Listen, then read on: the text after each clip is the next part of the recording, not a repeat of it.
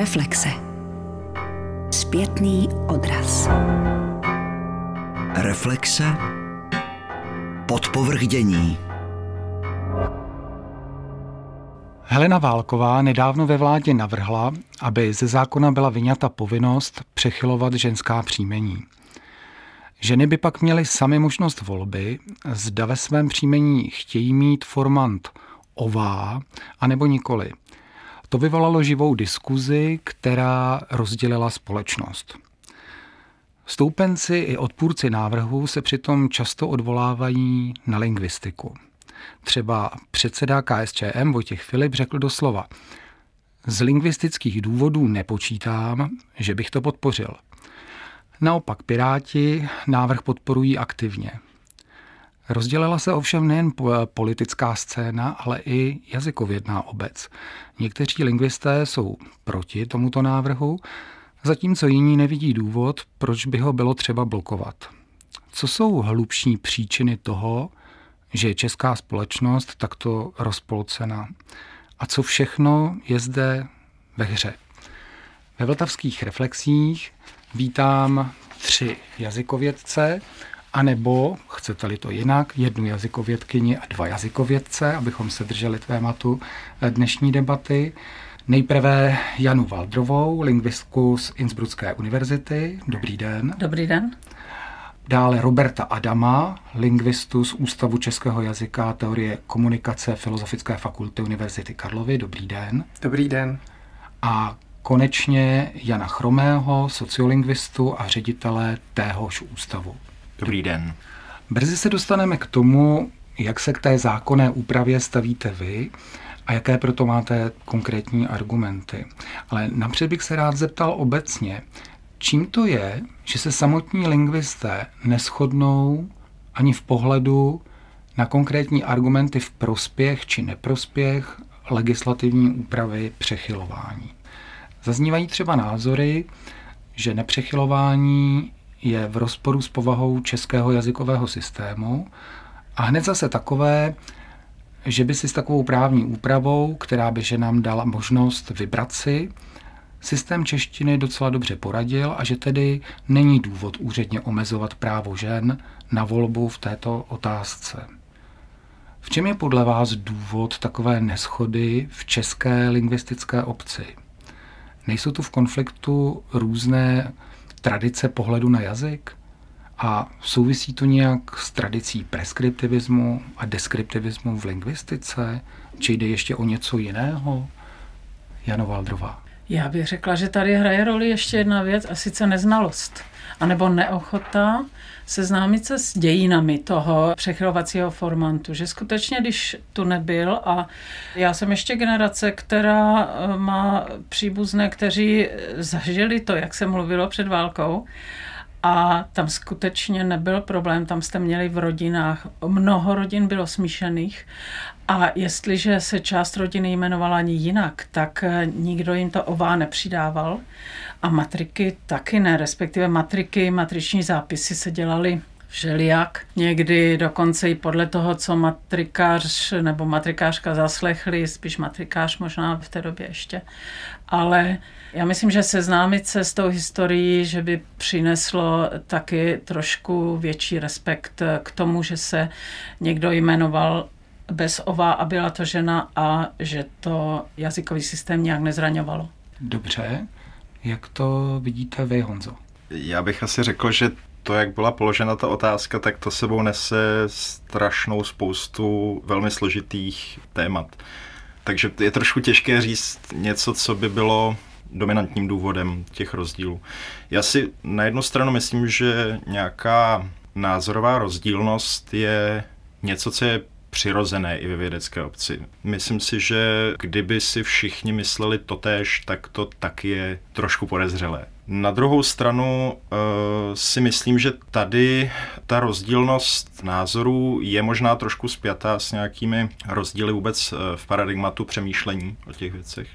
Ta česká tradice je dlouhodobě taková, že se do jazyka do jisté míry má zasahovat, nebo že lingvisté mají promluvat o tom, jak jazyk vypadat eh, má. To znamená, že je vlastně preskriptivistická, abychom to... Pokud bychom to tak chtěli nazvat, mm-hmm. tak ano, ale samozřejmě eh, i preskriptivismus může mít řadu podob. Může být třeba silně vynucován zákonem, může být eh, v zásadě takový, že lingvisté nějakým způsobem se vyjadřují o těch věcech, čímž vlastně do toho jazyka nějak zasahují, ale není to tak, že by někdo byl nucen něco dělat. A samozřejmě to je potom rozdílné, jak je z hlediska eh, konkrétních jazykových jevů, kterých se to třeba týká, protože samozřejmě tohle, o čem se tady dneska budeme bavit především, tak je otázka skutečně, která je nějak zachycená zákonem. Hmm. Takže tam samozřejmě ta míra preskripce je nutně přítomná. No a proč existují ty konkrétní neschody? Já si myslím, že tam mm, jako těch argumentů, které se dají vznést, je poměrně velké množství. Myslím si, že je velká otázka, jakou váhu vlastně bychom jim měli přisuzovat a nakolik pro nás mají být eh, směrodatné v tom uvažování o té věci. Můžeme se bavit a určitě se budeme bavit o tom, že třeba nepřechylování může způsobovat komunikační potíže. Teď jde o to, jak velké, jestli to je nějak podstatné a tak dále. Můžeme se bavit o tom, že je to nějaká tradiční součást jazyka, to pro spoustu lidí může být důležitý argument a tak dále. Takže abych nemluvil dlouho jenom já, tak eh, bych řekl, že ta otázka prostě není, není jednoduchá a má spoustu eh, svých nějakých dílčích podob. A jak to vidíte vy? Já bych jednakrát souhlasil s tou myšlenkou, která tady zazněla, že si nelze představovat, že prostě lingvistika je věda, v níž si všichni myslí to tež a vycházejí ze stejných premis a, a používají stejné metody. Čili myslím si, že na tom není vůbec nic zvláštního, že i od lingvistů zaznívají argumenty na obou stranách toho sporu. Ptal jste se na to, eh, zda to nějak souvisí s různými přístupy a paradigmaty v lingvistice, tak nepochybně ano. Já si spíš méně myslím, že by to nějak souviselo s celkovou preskriptivistickou tradicí, nebo při nejmenším zdá se mi, že je tam velký rozdíl mezi tím, co se v lingvistice obvykle chápe tou pojmovou dvojicí preskripce a deskripce a tím aktuálním problémem, protože my se o něm eh, bavíme v souvislosti s návrhem změny zákona. A to není věc, kterou provádí lingvisté. Že? Hmm. V lingvistice se o preskripci a deskripci debatuje v souvislosti s eh, jazykovou kodifikací, to znamená eh, zejména psaním nějakých kodifikačních příruček, slovníků, mluvnic. Tu zákonnou tvorbu má ve společnosti na starosti někdo jiný. Samozřejmě pokud se zákony týkají e, užívání jazyka, jako v tomto případě, je na místě, aby ta úprava byla s lingvisty konzultována, ale je to e, vlastně v posledku politický problém a to je důležité i v té debatě mezi jazykovědci, protože i jazykovědci mají nějaké preference ohledně společenských otázek, e, mají nějaké názory na svět, který je obklopuje a to se projevuje i v jejich profesionální práci. Mm. Alespoň v mnoha lingvistických oborech tomu tak je. Jano, vy jste na to chtěla reagovat? Já mám radost, že se konečně začneme bavit o míře vlivu jazykovědců, případně jazykovědkyň, na tu praxi registrace a tvorby jmen. Protože naprosto nelze pochybovat o tom, že abychom si to uvědomili, jaká je ta situace je ministerstvo vnitra, které asi zodpovídá za eh, podobu toho zákona, že? O matrikách jménu a příjmení, myslím se, jmenuje ten zákon. A pak eh, jsou nějaké prameny, ze kterých oni vycházejí. Takže jestliže po celý socialismus jsme četli v odborných publikacích Ústavu pro jazyk český eh, v článcích Miloslavy Knapové, že přechylování se vztahuje na všechny ženy bez ohledu na to, zda je žena cizinka nebo češka a bez ohledu na původ příjmení, tak skutečně to byl ten základ, ze kterého vycházela ta matriční praxe.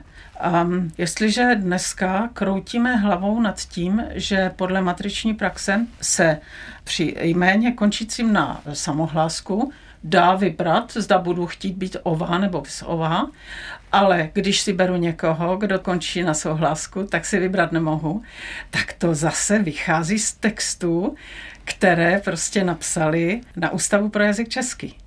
Současná matriční praxe v oblasti jmen trans osob se řídí čtyřmi stranami z knížky Jak se bude vaše dítě jmenovat a zase autorkou je jazykovědkyně.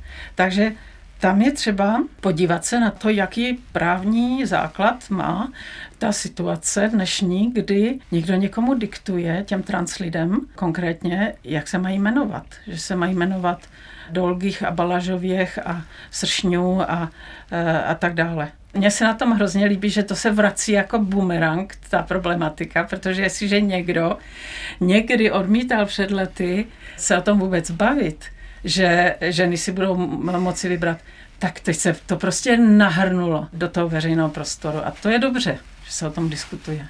Já jsem pocit, Honzo, že jste na to chtěli reagovat, že jste tak v jednom okamžiku skepticky eh, se tvářil k něčemu z toho, co tady zaznělo z no, skepti- Asi ne skepticky, já jenom, eh, já bych nepřeceňoval tu roli lingvistů v tomto ohledu. Já si pořád, samozřejmě ano, Miroslava Knapová určitě byla dost dominantní v utváření názorů a doteďka je v utváření názorů o, o tom, jak se uh, lidé mají jmenovat jak křesním jménem, tak uh, příjmením, respektive jestli má být to příjmení přechýlené nebo ne. Ale pořád je to opravdu silně otázka politická, je to otázka zákonodárna a do té lingvisté zasahují prostě jenom nějakým způsobem nepřímo. To je jenom, myslím, že je důležité, aby posluchač nedošel k tomu, že my tři tady rozhodujeme, my tři nebo my, my tři spolu s, s paní doktorkou Knapovou rozhodujeme o tom, jak, se, eh, jak to bude. Jo, čili je to věc zákona a ještě myslím, že na, částečně i na obhajobu lingvistů, kteří nějakým způsobem působí v té oblasti jmen. Ten zákon je prostě nějak napsán a lingvisté se tím samozřejmě musí řídit a to si myslím, že je ještě důležitá další věc, že lingvisté samozřejmě se často vyjadřují i po právní stránce, ale jsou prostě omezováni tím, jak ten zákon vypadá. Takže to si myslím, mm. já bych tu pozornost si myslím, že má smysl upřít hodně směrem k tomu zákonu. Ještě vám řeknu jeden aspekt. Tak povídejte. A sice podle názoru Ústavu pro jazyk česky je nepřechylené příjmení mužského rodu, skloňuje se, a tudíž ženské příjmení musí být přechýlené. Já o tom mám evidence. Jako jak Jenom je. pro posluchače, protože úplně ne všichni se tak snadno orientují v no. lingvistických eh, kategoriích, kdybyste vždycky říkala i příklad nějaký. Ano, takže dejme tomu kala je nepřechýlené, tudíž je to mužské příjmení. Respektive nepřechýlená uh, příjmení jsou ze zásady mužská. Aby se pojmenovala žena, musí se to příjmení přechýlit. To trvalo za socialismu, to se to odehrávalo téměř bez výjimek. A potom ty zákony začaly postupně měknout a když srovnáte ty publikace jazykovědné a zákony, tak vidíte tam dobře ty souvislosti. Takže opravdu neškodí, když my v jazykovědné obci se podíváme na tu problematiku skutečně z pragmatického hlediska.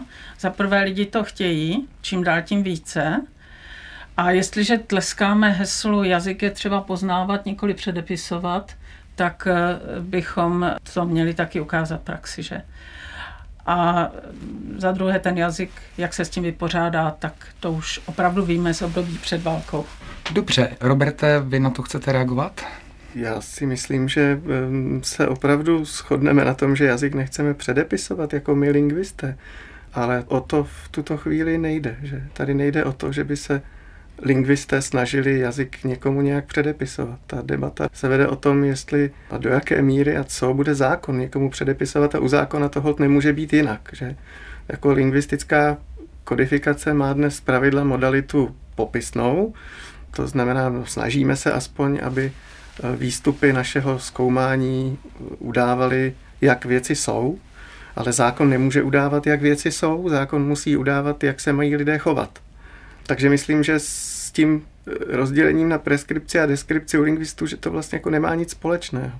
Nabízí se otázka, má zákon předepisovat takovou věc, jako je povinnost přechylovat, anebo nemá? Teď nevím, jestli té otázce rozumím dobře, když říkáte takovou věc. Máte tedy na mysli konkrétně přechylování nebo jakou věc? Že by no. zákon měl předepisovat jakékoliv jazykové chování? To nepochybně musí, ano. Jsou hmm. určité oblasti společenského života, ve kterých je prostě potřeba regulovat užívání jazyka. A je samozřejmě otázka, které všechny to jsou. Jsou jistě i oblasti z života, kde není potřeba žádnými zákonnými ani podzákonnými normami upravovat nic. Ale eh, kde přesně mezi nimi má vést hranice, to je věc, na které nemůže být koncenzus. To je přesně ta oblast, kde podle přístupu k jazyku a podle přístupu ke světu se budeme rozcházet v odpovědi na tu otázku. Ono to tady zatím, aspoň jsem, jestli jsem tomu dobře rozuměl, zaznívá tak, že lingvistika jako specifické pole expertízy je jedna věc a politika je věc druhá a vlastně jsou to dvě oblasti, které eh, možná mohou být v dotyku, ale neprolínají se nakonec možná trochu víc, než si běžně připouštíme. Jako lingvistická antropologie vnímá jazyk jako jakékoliv významem obdařené sociální chování a situuje ho do poměrně širokého pole, vymezeného, řekněme, trojúhelníkem, který má tři body. Ten první bod je jazykový systém, druhý bod je jazykový úzus, abych vysvětlil posluchačům, co je jazykový úzus. Zhruba to jsou sociálně nebo kulturně definované situace, ve kterých nakládáme určitým způsobem s jazykem. Říkám to zjednodušeně, ale myslím, že to pro vysvětlení stačí. A třetím bodem toho trojuhelníka je jazyková ideologie, neboli soubor postojů jak k jazykovému systému, který jsem zde zmínil, tak k tomu jazykovému úzu. A to všechno vlastně spadá do toho široce vymezeného pole jazyka. Přes tu jazykovou ideologii často velmi přímo proudí politické postoje do sféry bádání o jazyce. Je tomu tak? Oni tam už jsou. Právě. Nechcete to rozvést? Chci. tak povídejte. Já si myslím, že lingvistická antropologie musí jásat nadšením nad oborem, který se jmenuje gender onomastika, což je výzkum jmen z hlediska genderu.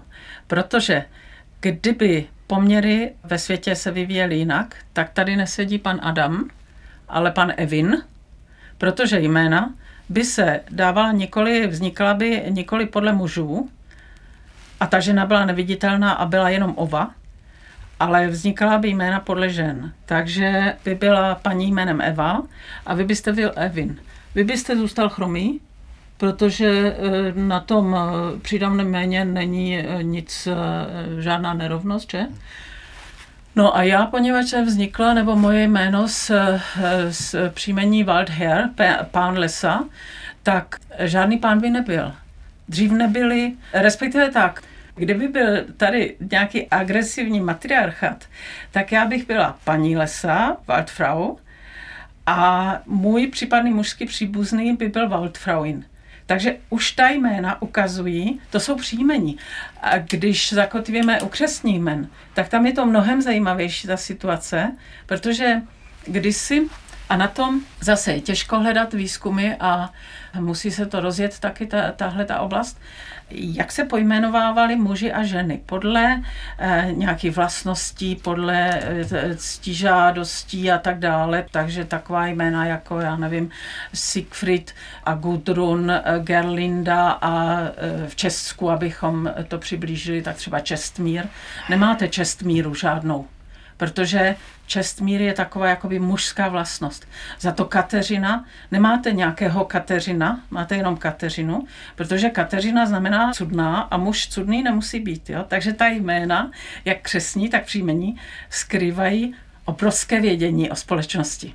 Kolegové, chcete na to reagovat? Já možná jenom krátce, já asi svým založením, to zase se dostávám k nějakým ideologiím, které samozřejmě jsou i v lingvistice, tak uh, já nemám moc rád historické argumenty pro aktuální stav nebo mm-hmm. změnu aktuálního stavu.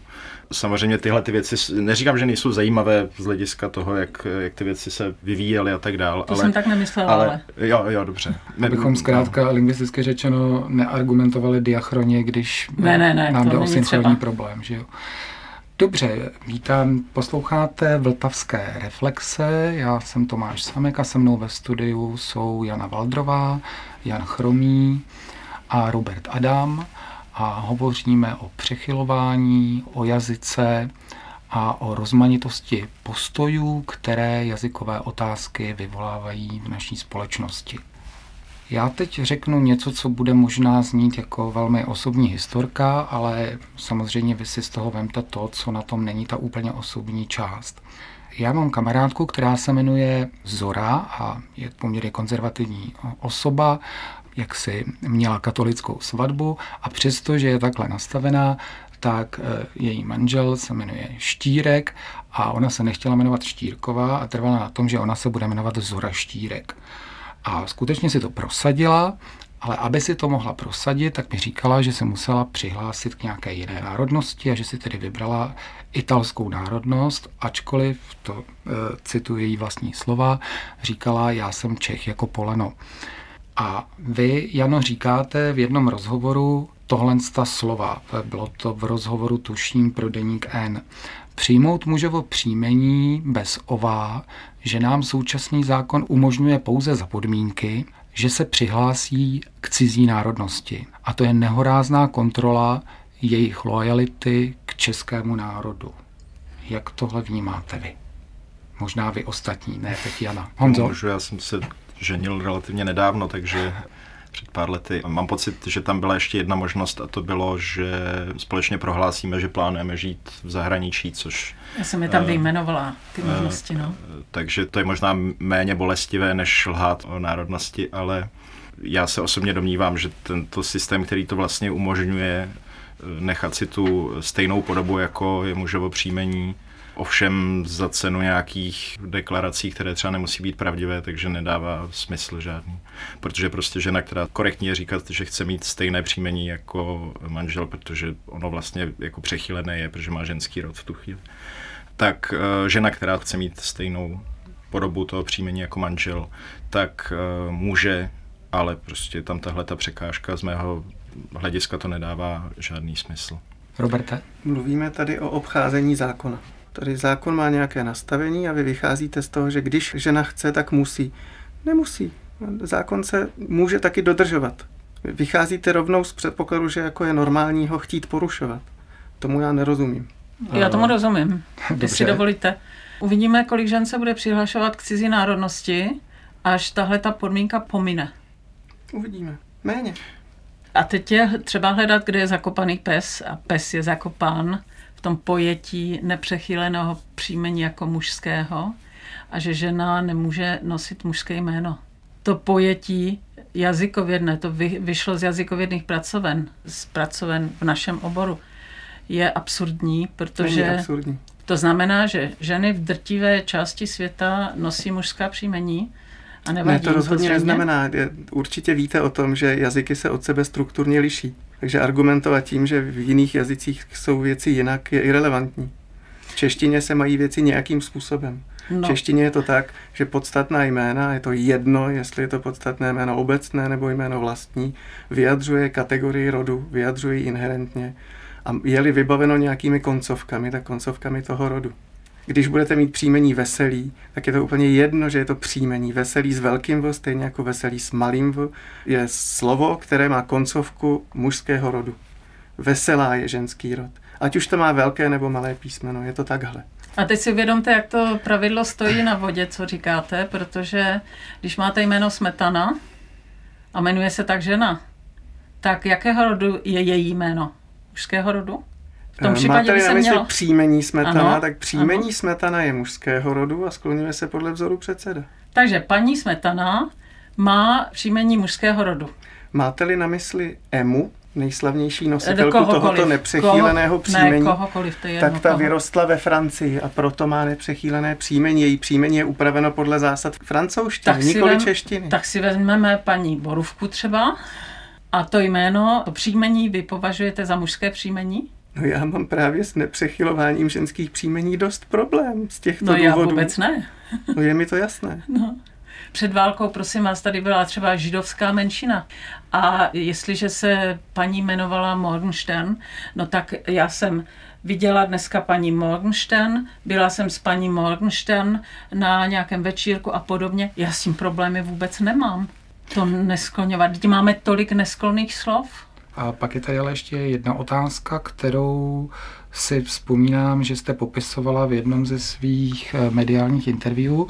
A to je to, že nikdo nespochybňuje, že jaksi to přechylování je integrální tradiční součástí českého jazykového systému, ale vy jste zdůrazňovala, že i v rámci češtiny nebyl ten postoj vždycky stejný, že se měnil, že právě v dobách, než došlo vlastně do roku 1945-6, že zkrátka se ten úzus, že byl vlastně trošku jiný. Já mám dokument, otázku, kterou napsalo ministerstvo vnitra Ústavu pro jazyk český ještě v roce 45. Zdá e, počešťovat e, příjmení. Počešťovat znamená cizí příjmení, hmm. že? Um, Ústav pro jazyk český napsal tehdy velice pokrokově a opatrně, že uh, si nedovede příliš představit případ, kdyby se tak dělo a že počešťování není úplně dobrá metoda k tomu, jak se vypořádat s cizími jmény. Pak nastal rok 46, Benešovy teze o národnostně čistém státě, to znamená stát, kde bude jedna národnost. A to přejmenování často i počeštění, ale eh, to počeštění nebylo až tak hrozné, protože někteří lidé poukazovali na to, že Klement eh, Gottwald se taky, si taky nepočeští jméno, nebo Firling, který to podepsal, že? A, tak ehm, to počeštění nebylo bezvýjimečné, dejme tomu, ale ale to přechylování nastalo skutečně takovým způsobem, že každé dítě, eh, eh, které se jmenovalo nepřechyleným jménem, tak eh, po roce 46 už ten přechylovací formát muselo mít. A za socialismu cizinky protestovali tak dlouho, až to vyústilo u Českého helsinského výboru. Tak nejdříve Honza a potom Robert. Pokud jste chtěl reagovat přímo na tohle, ano, tak... Ano, no, to je jenom technickou poznámkou. Hmm. Já jsem nemluvil o příslušnících národnostních menšin, jako teď mluvíte vy. Celá ta replika byla zcela mimo debatu, protože ta zákonná úprava, jak tady zaznělo, jim umožňuje nechat si zapsat příjmení podle zvyklostí toho druhého jazyka. Tak já to upřesním. Tam samozřejmě byly i Češky. Čili mluvíte o počešťování jmen Češek. Ano. Počešťování ne, poče... jmen pozor, Češek. Pozor. Vy jste si mluvila o počešťování ano, jmen. Ano, já to dopovím jenom. Uh, konečný třeba se psala bez uh, diakritiky. Takže uh, po válce došlo k počešťování těchto případů. Nebo Růžička se tam chyběla diakri, diakritika. Ale paní se jmenovala Růžička a byla to Češka. To já myslím, že dnes nikdo nežádá po nikom doplňovat si diakritiku do příjmení. Ono taky mě nejde o tu, a, a nejde tady vůbec o tu diakritiku. Jde o to, že eh, to ova eh, nespadlo z nebe, nebo respektive, že eh, to bylo uzákoněno a teď se opravdu vrací, ta problematika vrací se to, že ženy se chtějí jmenovat i bez ova a není na tom nic špatného a nepoloží to český jazyk. Roberte? Ještě na já to už jsem si jednou vzal slovo tak, před. Tak, tak dobře. Eh, já jenom, Honzo? Eh, já bych možná pro, pro účely téhleté debaty se opravdu omezil na ten aktuální stav. Já vím, hmm. že ty, ty historické aspekty toho jsou zajímavé a uh, uh, možná se tam událo i spoustu, spoustu nějakých příkoří třeba pro některé lidi a tak dál a a určitě by to stálo za to se tím někdy zabývat, ale myslím si, že teďka je důležité skutečně to brát ze současného hlediska. Já jsem se chtěl vrátit ještě k jedné věci, co říkal pan docent. Já s tím úplně nesouhlasím, že by to příjmení bylo mužského rodu. Mám, mám proto jeden argument. Těch žen, které dneska mají nepřechýlené příjmení, je poměrně eh, hodně. Já sám mám mezi svými známými jich, eh, jich eh, možná, že ve finále i, i desítky. A právě z hlediska toho, jakým způsobem se s tím jménem nakládá, eh, já mám důvod tvrdit, že to příjmení je ženského rodu, protože morfologicky je neskloné, prostě je to eh, je to neskloné substantivum odvozené od zcela skloného podstatného jména mužského rodu a, eh, a nese ho žena a prostě pracuje se s ním podle mě jako s ženským rodem. A podle mého názoru takové příjmení vlastně není to třeba častý jev z hlediska celého systému češtiny, ale je systémový minimálně z toho hlediska, že čeština velmi dobře ví, jak si s ním poradit. Prostě to mm-hmm. příjmení zůstává neskloné. Není to nic, že bychom zaváděli nějakou plnou novou kategorii do jazyka nebo cokoliv takového a podle mě eh, jako z tohohle hlediska morfologického problém není. Můžeme se samozřejmě bavit potom o tom, jestli třeba to způsobuje nějaké komunikační problémy nebo cokoliv takového, ale opravdu si myslím, že vlastně je to tak, že to jméno eh, ženské, které je nepřechýlené, takzvaně jak říkáme, tak ve skutečnosti je přechýlené, akorát tam nevyužívá ten formant, který, který se standardně užívá. To je můj odborný názor na to. Tak, vy na to chcete reagovat? Jana? Já bych to ještě do, doplnila dokonce. Nejenom, že e, příjmení Jahoda, jestliže se týká ženy, tak je to ženské příjmení, referuje k ženě, je tam referenční ženský rod, že? Ale paní Jahoda si dokonce může vybrat, zda se bude skloňovat podle vzoru žena, nebo zda zůstane nesklonna. Známe ten případ už před 20 lety, snad byl někde Linda Bráva, Lindy Bráva, ale také Lindy Brávy, Lindě Brávě, Lindu Brávu ale také Lindu Bráva.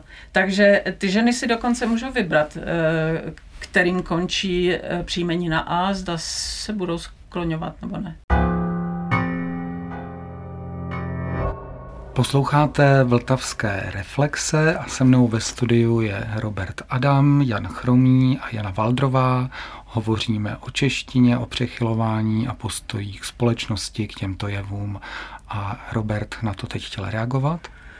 Já jsem chtěl reagovat na mnoho věcí, které tady teď zazněly. Eh, za prvé představa, že každý, kdo chce použít, eh, kdo chce mluvit o této dámě, eh, si musí napřed zjistit, jestli chce nebo nechce, a je, aby se její příjmení skloňovalo, mně připadá zcela bláznivá. Takhle to jako nemůže fungovat ve společnosti, to za prvé. Za druhé, Mimochodem teda, když už jsme našli, že jsou nějaké příklady toho, kdy to jméno není tak neproblematicky neskloné, tak eh, moje zkušenost z médií je taková, že s těmi adjektivními příjmeními typu veselý se zachází také všelijak.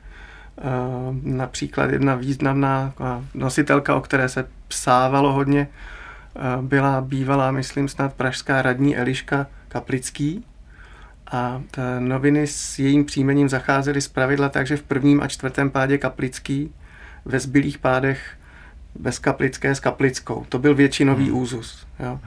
A je možné, že se jich na to zeptali. To, to samozřejmě nevím, ale připadalo by mi zvláštní, že by byla její preference na půl se skloňovat a na půl se neskloňovat. Čili tady jako vznikají, myslím, že je to doklad toho, že vzniká problém, jak s tím jménem zacházet, u lidí, kteří ho používají. A oni to nějak vyřeší. Nějak ho vyřeší ten problém, ale je to problém, který by řešit nemuseli. A, a takových problémů je, prosím vás, nekonečně mnoho. Oni nám mohou připadat nekonečně malé, ale jejich jsou jich statisíce. Komunikačních událostí, kdy někdo bude nově zbytečně nucen přemýšlet o tom, jak se vyjádřit jinak než tím způsobem, který mu jako první přijde na mysl. Těch situací, eh, kdy se někdo zarazí při vnímání věty a bude mít nejprve potíže eh, tu větu si nějak rozklíčovat, v jaké funkci tam to slovo, které se neohýbá, je. A dalších podobných situací, budou statisíce. Bude jich mnohonásobně víc, než těch žen, které budou mít to nepřechýlené příjmení. Každá z těch situací je malá. Dohromady je to podle mě problém značný. Další věc, na kterou jsem chtěl zareagovat, je to přechylování. Přechylování je slovotvorný pojem. Jo. Čili slova se tvoří. Jo. Tady se jakoby nic netvoří. Referenční rod je nelingvistický pojem s tím bych vůbec nepracoval. Prostě reference k osobě nějakého pohlaví. Když to není jazykovědná, jazykovědný pojem vůbec. Když tam má lingvistika problém? S rodem gramatickým? To je takový typ námitky, na který člověk nemá co říct, protože ji nerozumí. Tak proto teď omluvte mlčení. Takže eh, já tím reaguji na to, že vy tvrdíte, nebo jste tvrdil, že jahoda je příjmení mužského rodu. S příjmením jahoda pracujete vy. Já jsem říkal, že v češtině veselý je mužský rod a veselá je ženský rod, ano. Ano, takhle to je.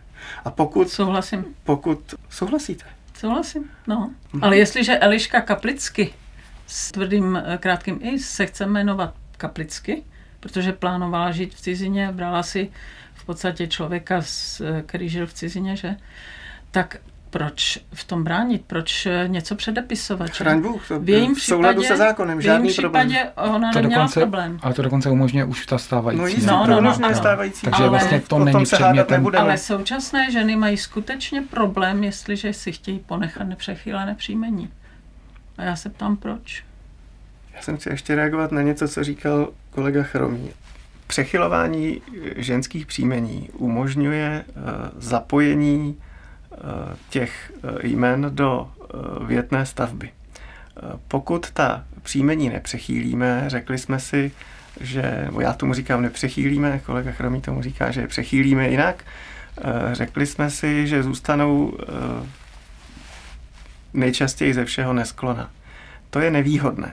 Jsou jazyky, kde to vůbec nevadí, protože mají třeba pevný slovosled. V češtině je nesklonost nevýhodná a to nevýhodná pro čtenáře nebo posluchače. Za prvé už jenom proto, že jsme zvyklí, že podstatná jména se skloňují. Samozřejmě, že existují mnohá nesklona, ale když říkáme mnohá, pořád je to jen zlomeček eh, celkového množství podstatných a přídavných men.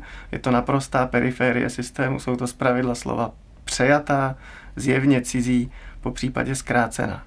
Ale hlavní je to, že Eh, čím víc bude ve větě takových slov, tím obtížnější je porozumění té větě. To skloňování, to vyjadřování pádu nějakou koncovkou je užitečné proto, že dává posluchači a čtenáři jasnou zprávu o tom, jakou roli ten daný člověk, o kterém se mluví, ta věc, o které se mluví, hraje v té situaci, o které se mluví.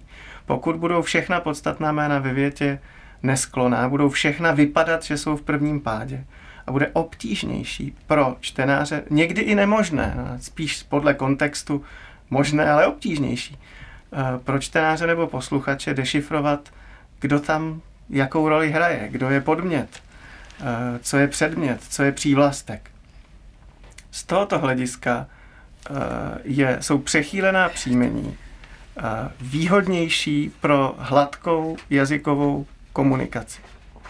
Obzvlášť podivné uh, to pak bude pro uh, mluvčí a zejména posluchače čtenáře v případě příjmení adjektivních, kde jsme opravdu, to, to znamená příjmeních typu novotný, veselý, pokorný. Mnoha z těch příjmení jsou běžně užívaná přídavná jména obecná, nikoli jenom příjmení. Je to tak zažitý typ ohýbací, že přistoupit na to, že veselý by mohl být ženský rod, bude v aktuální komunikaci pro člověka, který poslouchá ten jazykový projev nebo čte text, obtížnější. Jane, vy jste na to chtěla reagovat. Já jsem o tom teďka nedávno psal v tom článku, nebo rozebíral jsem to v jednom článku pro deník referendum, ale já s tím vlastně souhlasím z obecného hlediska. Když by tam byl jasně koncovkou vyjádřený pád, tak je to prostě jednodušší. Jsme na to zvyklí a brání to velké většině více značností potenciálních. Asi ne úplně všem, protože stejně prostě existuje morfologická homonymie, pády jsou často, mají stejnou koncovku, různé pády ale já si skutečně nejsem úplně jistý, nakolik tyhle ty případné problémy jsou závažné, nakolik, uh, nakolik uh, jsou neřešitelné třeba z kontextu. Já jsem v tom článku jsem zmiňoval, nebo to se často zmiňuje v lingvistických pracích, myslím, že v internetu jazykové příručce to je, nebo minimálně uh, to je v praxi jazykové poradny, kde jsem kdysi pracoval, že se uvádí takový příklad, něco jako Seleš porazila Hingis, nebo něco takového, kde není jasné teda, kdo vlastně vyhrál, což, uh, a uváděl jsem tam příklad z dnešní češtiny, že můžeme říct něco takového, jako Jablonec porazil Zlín, což jsem shodou okolností někde i, i viděl, kde to vlastně taky je více značné, že nevíme, jestli vyhrál Jablonec nebo Zlín, ale vlastně velmi rychle to zjistíme z nějakého kontextu. Máme tam nějaké v tom novinovém článku nějaké skóre, nebo je tam potom uvedeno, kdo dával góly, nebo cokoliv takového. To znamená, tady si myslím, že je jako důležité rozlišit to, co ten systém umožňuje za problémy, jak často ty problémy se reálně vyskytují, jestli jsou nějak třeba i velmi zakrátko v té komunikační situaci řešitelné, a jestli jsou nějak výrazně pocitované. A myslím si, že na tohleto téma vlastně nikdo nějaký systematický výzkum nedělal. Já bych tady nechtěl tvrdit, že ty problémy nenastávají. Já jsem o tomhletom tématu, díky tomu, že jsem napsal ten článek, tak jsem o tom mluvil s eh, některými svými známými, které mají nepřechýlené příjmení, což je samozřejmě jako jenom jedna strana těch potenciálních problémů. Že? To je ta osoba, která se tak jmenuje, pak jsou ty osoby, které ji budou nějak titulovat. Ale ty osoby mi říkali vlastně celkem jednoznačně, že problémy, na které narážely, jako se objevovaly, ale objevovaly se v naprosto mizivém měřítku. Že to prostě nespůsobovalo nějak denodenně prostě nějaký nějaký, eh, nějaký výraznější problém. Takže tady to si myslím, že je velká otázka a skutečně to by třeba bylo i téma samozřejmě pro nějaký lingvistický výzkum a třeba ho i někdo udělá. To je možná téma pro tu deskripci skutečně ano. Eh, toho stavu. Takže to si myslím, že určitě téma je. Myslím si, že by bylo nesprávné tvrdit, že ty problémy nastat nemůžou, ale já bych spíše odhadoval, že na základě i těch informací neformálních, že vlastně ty problémy nejsou nějak moc závažné a že dokonce, když bychom to srovnali s jinými jazykovými problémy, na které můžeme narážet v komunikaci, jako je, já nevím, psaní velkých písmen, nějaké psaní měkkého tvrdého i, eh, schoda podmětu s přísudkem eh, a tak podobně. Takže vlastně tohle by byl problém mnohem jako menší. Byť pořád je to jako přidávání problémů k něčemu, co už jako nějakým způsobem problematické. Dobře, Jane, eh, pokud jde o ten váš článek, který jste publikoval na dané téma v deníku Referendum, mm-hmm. já vás přímo ocituju, protože eh, vy ten článek uzavíráte touto větou. Argumenty, které se používají proti nepřechýleným podobám příjmení, jsou liché a neposkytují oporu proto, abychom mohli říct, že je nepřechylování příjmení prostřednictvím ová či a něčím špatným, respektive něčím, co by češtinu poškozovalo a čemu bychom se měli kolektivně bránit pomocí zákona. Konec citátu. A teď se ptám vás dvou, ne už Jana, eh, jestli s tohle s tou formulací, eh, jak to tady kolega Chromý schrnul, souhlasíte, anebo byste k tomu měli nějaký komentář? Já s tím naprosto souhlasím. A souhlasím samozřejmě s tím, že nějaké hypotetické problémy nebo i reálné, které se, dejme tomu, v nějaké menší míře objevily, v menší míře proto, že nedošlo k nějakým nedorozuměním, jak se ten člověk jmenuje a tak dále. Takže by skutečně na, neměl na tom spočívat zákon. To jako by byl nesmysl. Roberte, vaše stanovisko? Já teda myslím, že ty problémy opravdu nejsou hypotetické, jsou zcela reálné. Já je dokonce i zažívám, když se zeptáte pracovníků jazykové poradny, oni vám jich výjmenují spousty, eh, se kterými se na ně obracejí tazatelé.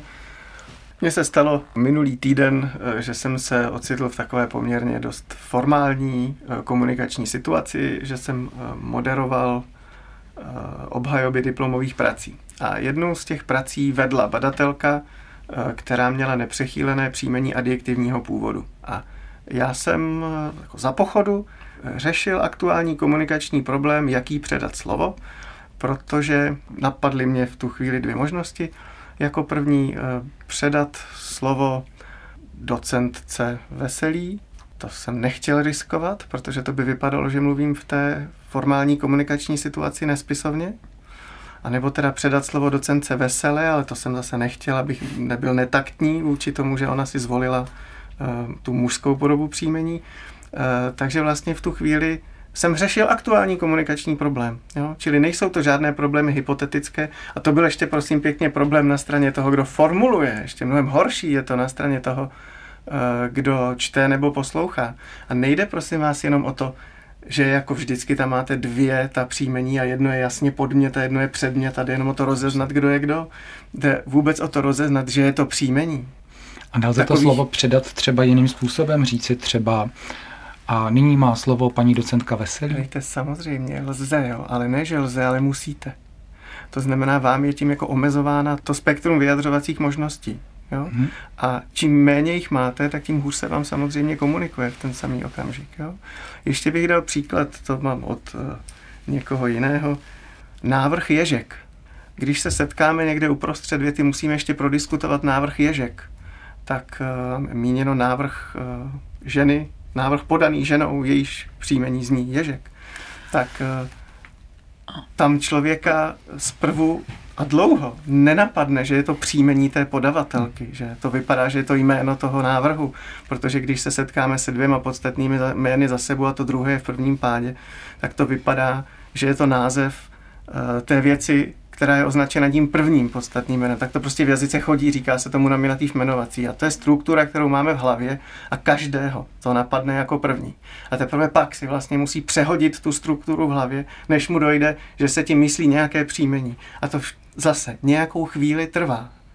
A v tu chvíli, kterou to trvá, se nesoustředíte na vnímání toho dalšího obsahu. Čili to jsou jako všecko drobné. Já nepopírám, že drobné, ale reálné problémy, které narušují hladkou komunikaci. Zase, abychom byli korektní, v jazyce určující pro interpretaci významu je vždycky kontext a určitě tam nějaký předchozí kontext byl a nezní to tak strašidelně, jako když se nyní řekne do rozhlasu návrh ježek, ani známe větu, známe kontext, víme, v jaké jsme situaci, eh, o jakých návrzích se bavíme a podobně. A ten kontext pravděpodobně byl znám, takže to možná trošku potom tu interpretaci usnadňuje, čímž nechci oponovat tomu, že to určitou komplikaci představuje ale od toho, aby tady případně oponovali, jsou jiní, takže dávám slovo Janě Valdrové. No jednak eh, určitě ten zákon eh, nebude stát na tom, že někdo má časovou prodlevu, když přemýšlí, eh, jak vyjádřit tu formulaci návrh paní Ježek. Protože vy jste řekl jenom návrh Ježek, proč ne paní Ježek, proč ne Jaroslavy Ježek, nebo proč ne uh, návrh docentky Ježek. Jo, ta paní se prostě tak jmenuje. Takže uh, ten zákon směřuje k tomu, aby ctil ta příjmení. Samozřejmě, že jsou problémy, dají se vyrábět situace, já jsem je popsala taky ve svém blogu, přijede Obama s Obama a takové věci. Ale právě e, jestliže se někdo jmenuje bez přechylovacího formantu, nepoužívá jej, ono se to ukázalo, u političek Pík a Žak a ono je úplně jedno, jakého, e, koho si vzali nebo, nebo jakého původu to jméno je a tak. Ale ukázalo se, že lidé s tím absolutně nemají problém. A možná, jestli znáte zoufalé manželky, tak eh, tam bylo, myslím, pět žen. Všechny byly nesklonné. Eh, Brie, Edie, eh, Gabriel a tak dále. A jestliže Brie přinesla Gabriel dort, tak já jsem četla ty weby právě kvůli tomu, z toho hlediska, jako jestli dochází k nedorozuměním. Nedocházelo. A tady je zase z hlediska toho morfologického je jedno, jestli tu máte příjmení nebo, eh, nebo jméno, ale prostě eh, domluvíme se. I bez těch ová se domluvíme. Mimochodem je zajímavé, že je to jedno zhlobna z hlediska morfologického a že to není jedno z hlediska té možnosti volby. Teď vám nerozumím, no, ale uh, já jsem pokud, pro možnost volby. I pokud je o jména rodná i když uznávám, že se asi neschodneme na, na východisku té otázky. Podle mě je situace taková, že ten návrh zákona má umožnit ženám, aby se staly nositelkami mužské podoby příjmení. Ale neklasifikujte to jako mužskou podobu příjmení. To, to je, je právě, vnímáno lidmi jako mužská to je právě to příjmení. jádro no. problému. A konec konců u těch adjektivních příjmení typu veselý, veselá jste mi to odsouhlasila, že veselý je mužský rod. Ale tam tak, je naprosto symetrické tvoření mužského a ženského rodu. Tam o nic nejde. A i kdyby ta žena chtěla se jmenovat Veselý, anebo Kaplický, jak eh, máme ten případ, tak pro boha, proč? No, tak symetrické to tady rozhodně to není, že no, protože jedno, eh, jedno odpovídá tomu, jak se zachází s tím eh, adjektivem, když to není příjmení, přídavný jménem, když to není příjmení a to druhé ne. Jedno z toho se dá skloňovat a to druhé se neskloňuje. Prosím Takže vás. symetrie tam jako není žádná v tom. Tady jde o možnost volby. Nechte těm ženám možnost volby. Tak vidíme, že na tu věc lze mít různé názory. Ve vltavských reflexích se dneska sešli Jana Valdrová, Jan Chromý a Robert Adam a hovoříme o problematice přechylování a o všech jevech, které s tím souvisejí. nyní bych vám rád pustil takovou ukázku z rozhovoru, který vedla Markéta Pravdová z Ústavu pro jazyk český v rozstřelu, což je pořad na iDnes.cz a zajímalo by mě, jak se vám jeví tato její slova, která právě uslyšíme že si můžeme teď říct, ano, necháme to eh, na uživatelce, eh, pak si můžeme říct, že uživatelky začnou častěji a častěji této možnosti využívat. Teď opravdu scénář, který předpokládám ani nenastane, ale může nastat. Uh-huh. Pak se třeba řekne, tak se nebudu přechylovat vůbec a pak se může říct, a tak nebudeme vlastně skloňovat a pak si řekneme třeba, na co tu češtinu máme, když můžeme mluvit anglicky. Tam zazní, že ten scénář pravděpodobně nenastane, ale že může nastat. A zní to mm, z úst respektované kolegyně, která pracuje v Ústavu pro jazyk český v Akademii věd České republiky. A já se vás chci, kolegyně a kolegové, zeptat, eh, jak vnímáte tato slova skutečně takovýto scénář může nastat, že kvůli tomu, kdybychom eh, povolili onu zákonnou úpravu, kterou navrhuje paní Válková, eh, že by to v konečném důsledku v nějakém extrémní situaci mohlo vést až k tomu, že bychom přestali mluvit česky. Prosím, Jano. Tady paní Pravdová použila argument, kterému se říká v argumentační teorii kluský svah. Že když povolíme toto, tak dojde k tamtomu a když dojde tam k tomu, tak prostě skončíme někde úplně na dně. A kromě toho, paní Pravdová, já si nepamatuju, že bych četla od ní nějaké publikace v oblasti onomastiky a tam přece jenom by bylo dobré, aby třeba pracovala s nějakými fakty a zkušenostmi ze, ze svých vlastních uh, výzkumů. Dobrá, musíme respektovat to, že kolegyně Pravdová tady není, nemůže na to reagovat, nemůže se bránit, ale tak možná je na vás, pánové, abyste případně bránili třeba opačné stanovisko. Já souhlasím s tím, že tam je argumentační klam, to, to prostě se takhle nedá uh, budovat argumentace, že když se stane tohle, tak se stane tohle a pak skončí svět. Ehm, já tam asi taky záleží na tom kontextu, ve kterém to bylo proneseno, to samozřejmě mohlo být proneseno hmm. s nadsázkou tak dál, což já tady takhle eh, nejsem hmm. schopen posoudit, ale ne, jako obecně s tím nesouhlasím, že by to takhle mělo být. No, já si myslím, že proti tomu návrhu zákona existují jiné argumenty, než je zrovna tenhle ten. A některé z nich jste zde už dneska formuloval? Některé z nich jsem se snažil formulovat, ano. Kdybyste, pane kolego, mohl sformulovat možná ty nejsilnější důvody proti tomu zákonu? Protože v tomto stanovisku se vlastně lišíte od toho, co tvrdí kolega Jan Chromý, alespoň soudě z toho úryvku z deníku referendum, který jsem zde citoval. Paní doktorka Valdrová tady mluvila o nějakých jako historických eh, kořenech té věci. Zdálo se mi, že eh, z jejího hlediska by účelem toho zákona vlastně mělo být napravit nějaké, jako, nějaká historická nedorozumění a něco, co se stalo v minulosti, někdy i velmi dávné, to se vracím k tomu Evin, když se novináři ptají nositelek nepřechýlených příjmení, a to se občas v rozhovorech s nimi děje, proč je mají, tak v zásadě se můžeme dočíst nejčastěji ze všeho dva typy odpovědí. První typ odpovědi je, že manžel je cizinec, eh, což je samozřejmě zcela pochopitelné. Eh, druhý typ odpovědi zní, eh, mně se to tak líbí, nebo mně to připadá zajímavější, takové příjmení. Většinou jsou to nositelky, herečky, moderátorky, kde lze pochopit, že chtějí, aby jejich příjmení bylo zajímavější, a že jsou zvyklé na to, že posuzují věty, věci podle toho, jestli se jim líbí. Pro změnu zákona se mi to všem nezdá jako argument pádný, že se někomu něco líbí, protože pak jsou tu jiní, kterým se to třeba nelíbí. Další problém nejenom toho zákona, ale celé komunikace o něm je ten, že se prezentuje jako liberalizace.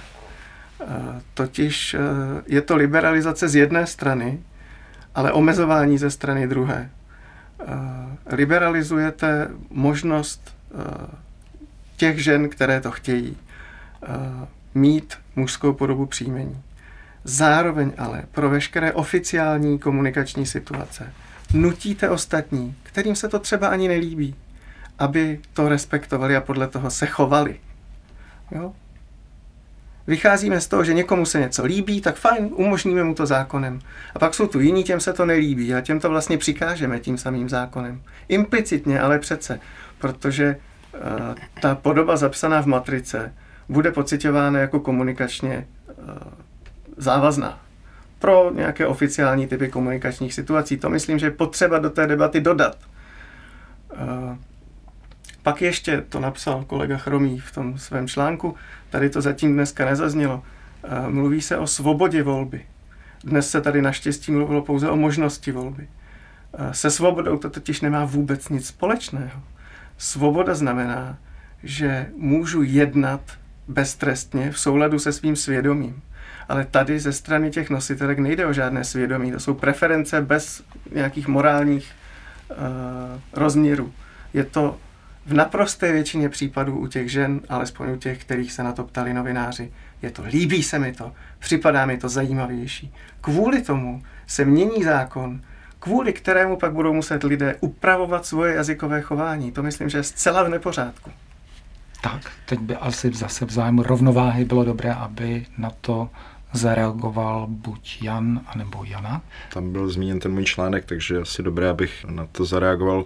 Já v tomto kontextu tu svobodu volby a možnost volby nerozlišuji jako mhm. nějaké dvě eh, jako velmi různé věci. Jo.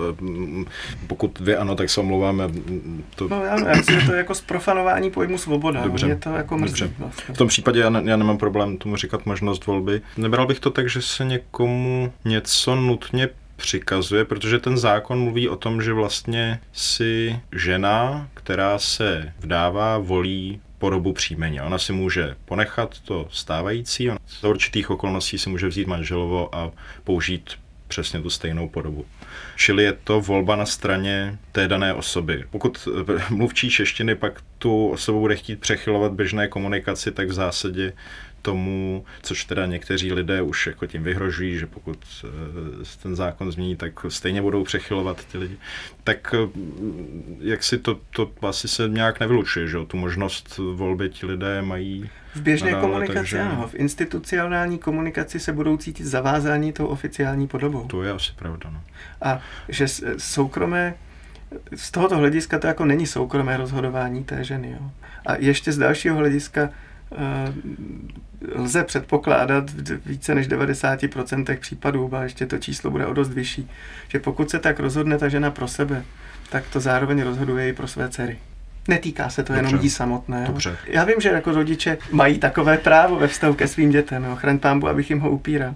Eh, jenom abychom neargumentovali tím, že se to vlastně nikoho jiného netýká. Týká se to spousty různých lidí a to různými způsoby. Ano. No tak já se hlásím k tomu slovu svoboda volby, jsem pro svobodu volby. Doteďka jsem příliš ostře nerozlišovala mezi možností volby a svobody volby, protože v tom zákoně to nakonec eh, vyjde na stejno. Ale musíme si uvědomit, že jestliže jsou tady nějaké jazykové trendy, lidé něco chtějí, tak jim nebudeme lézt do svědomí, proč to chtějí, jestli jenom proto, že se jim to líbí, nebo prostě eh, jaké mají ještě podivné důvody, ale budeme se snažit těm lidem víc vstříc. No ano, já opakuju, že vycházíte vstříc jedné množině lidí, protože se jí něco líbí a tím zavazujete k nějakému mhm. chování jinou množinu lidí, kterým se to třeba vůbec nelíbí a kterých už se neptáte.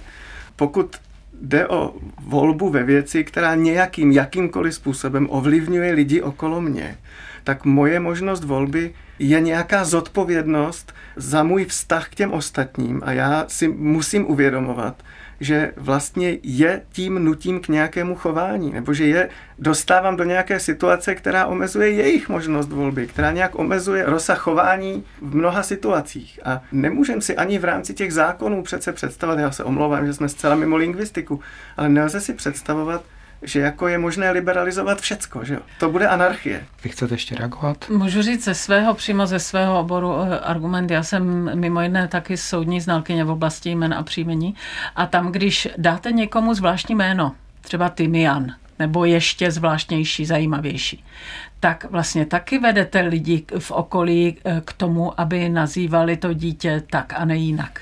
Takže kde jsou potom eh, vaše hranice toho donucování eh, lidí tím, že budou respektovat příjmení bez ova? To přece se dá, to se dá, ten jazykový systém na to nezahyne a eh, máme s tím zkušenost a tady problém prostě není. V jazyce problém není. Jazykový systém na tom nezahyne, na tom se jistě shodneme. Já jsem se snažil mluvit zejména z hlediska lingvistiky komunikační a nikoli systémové. Dámo a pánové, já vám děkuji za účast v dnešním rozhlasovém pořadu Reflexe zde na Vltavě a za čas, který jste nám věnovali. Dovolte mi, abych se s vámi rozloučil. Loučím se s Janou Valdrovou. Naschledanou. Naschledanou. S Janem Chromým. Naschledanou. Naslyšenou.